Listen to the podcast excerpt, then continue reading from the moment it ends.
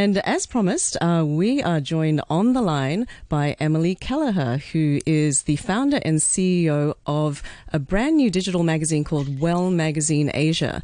And so if you, if you like magazines, here's another option for you to check out. It's a digital lifestyle magazine. And uh, Emily joins us now. Emily, ha- thanks very much for joining us this afternoon. Yeah, thank you so much for having me. So I just mentioned that you're on the line. You are on the line actually from Bali. So, what is going on in Bali that's not going on in Hong Kong? Lots of things. This morning we started with a surf lesson.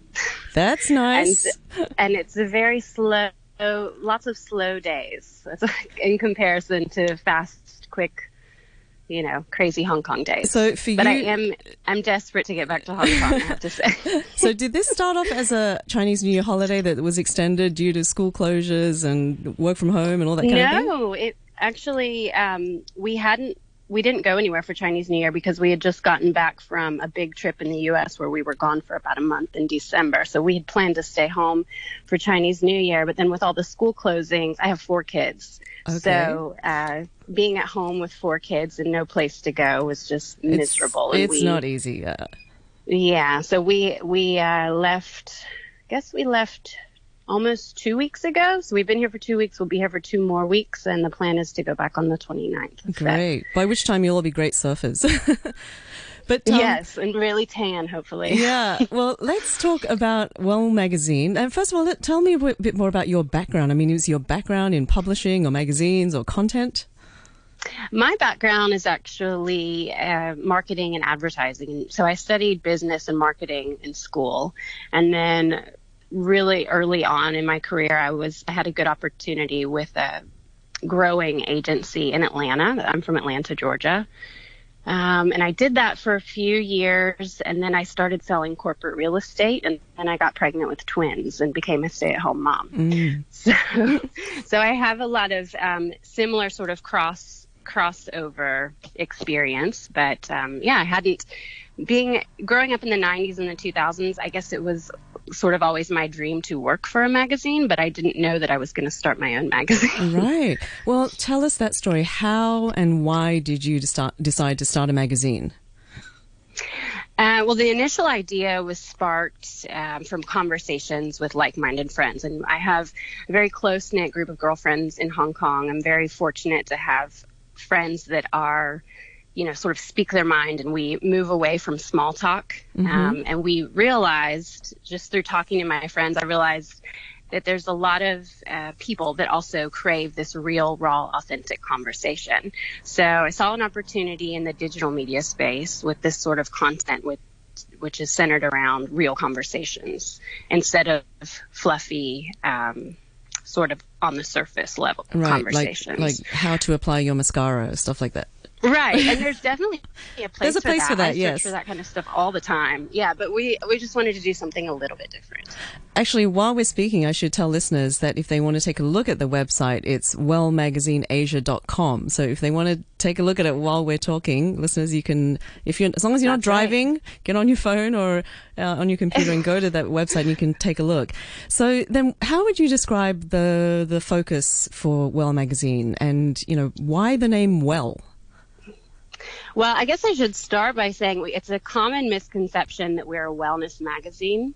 Um, speaking of the name well, it's it's about what comes after the comma. Tell us what you really ah. think. And I came up with this name because it's something that I find myself saying all the time.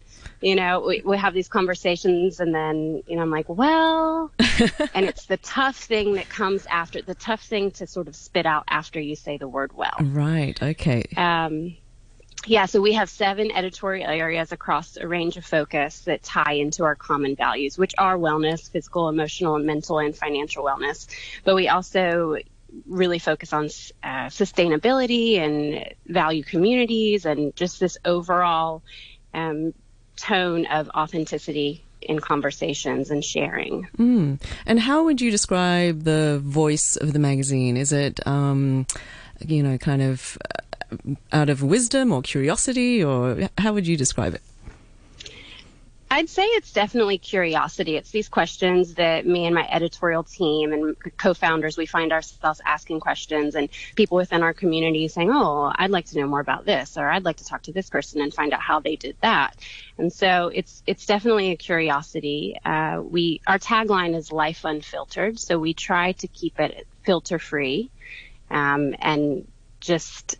Say, what do you mean? What do you mean by that? Filter free you know, not worrying so much about what people are thinking about what we're going to say, but okay. saying what's really on our minds. Right. Okay. Yeah. And then, what? Who? Who's your target audience? Who are you trying to reach? We're definitely, I'll say this, we're not everyone's cup of tea. We know there's a large group of men and women in Hong Kong and around the region that crave, crave these real conversations. Um, curious souls, those that value personal development. Often these are well traveled people, but um, it's expats as well as locals. I think there's something for everyone, and uh, we, di- we differentiate ourselves from the mainstream expat communications because we do. It's it's less like where do I go for the English version of this or where do I go for the best Western this? You know, it's sort of all inclusive for everyone. Mm. So if you talk about the range of uh, content that you want to cover in within what you've described, what are some of the issues you want to address or highlight, or or even people who who are interesting to talk to?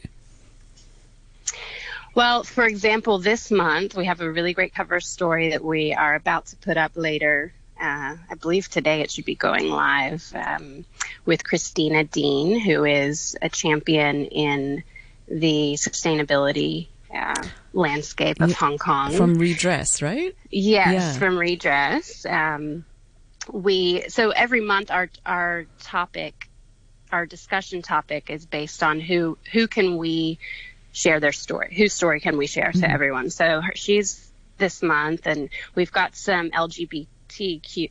Oh, how do you say it? Let's LGBTQI. yeah, LGBTQ. I just want to say it right. We've got a new writer coming on to discuss um, all things LGBTQ, and yeah, it's it's about storytelling for me. So it's finding an interesting person, and then the rest of the issue sort of goes off of that discussion that we talk about. Okay, and you know, I've always been curious about digital magazines because you know, when in the old days when you went to buy a print magazine, and yes, there are still print magazines available, it, you got obviously whatever content was printed that month, and then you had to wait for the next month for, for the next round of content. Is digital different in that you can put content up at any time, or do you stick to a, a time frame? We are very flexible in this. We drip feed. So there's not one day where all the content gets loaded on the website, but it's almost every day there's at least one to two new articles and it's drip fed in throughout the month. Mm, so and yeah, I think that does give us some flexibility because if if something happens and something changes that we want to discuss or bring up or bring to light, then we do have that flexibility. Right. Because it's not printed. Yeah, and then people can go back every few days and find something new.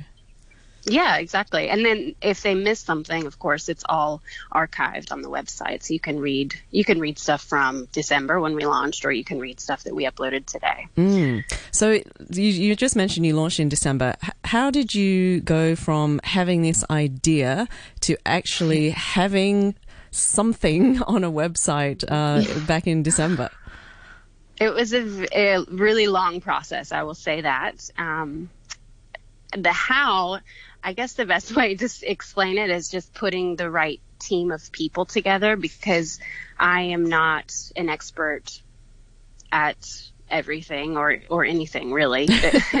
um, I know where my my strengths are, and I also knew that I needed you know one person to do a, B, and C, and another person. So it was just about finding the right team, taking it step by step. We planned to originally launch in October. It was a tough time around then, and then we were thinking, okay, we can't keep pushing this. And then December came, and you know, it was just it felt like the right time. I guess, but it was a long process. We started working on the magazine. Uh, in February of 2019, so it took a while. Oh, right. So yeah, that, that's quite a while. But obviously, but find, it was finding the finding the right people. yeah. Yes. And what how what has that been like? Has it been a challenge? it, yeah, it, it always can. I feel like it has been, and it will continue to be a challenge. Just making sure that you you find the right strengths from each person, and you make sure that someone is working on something that they should be working on, right? Instead of wasting time and doing something else. And I find that with myself a lot of times. Mm. In the beginning, I was wanting to do everything because I had this vision of exactly how I wanted it to be. And I've realized that you sort of have to let that go and just trust that you have the right team in place and you're going to have hiccups, you know, just like anything. You're going to find that maybe this person isn't right for this and we'll put them over here or, you know, things change all the time. Right. So I think just being flexible is important and and um, yeah, but trusting that you have a good team in place. And in terms of the um, the writers who are who are doing the interviews and writing uh, the stories, do you have a fixed team of writers, or do you have a lot of freelancers contributing, or just interesting people who are contributing? We have a mix of both. So we've got about 15 writers that write for us every month.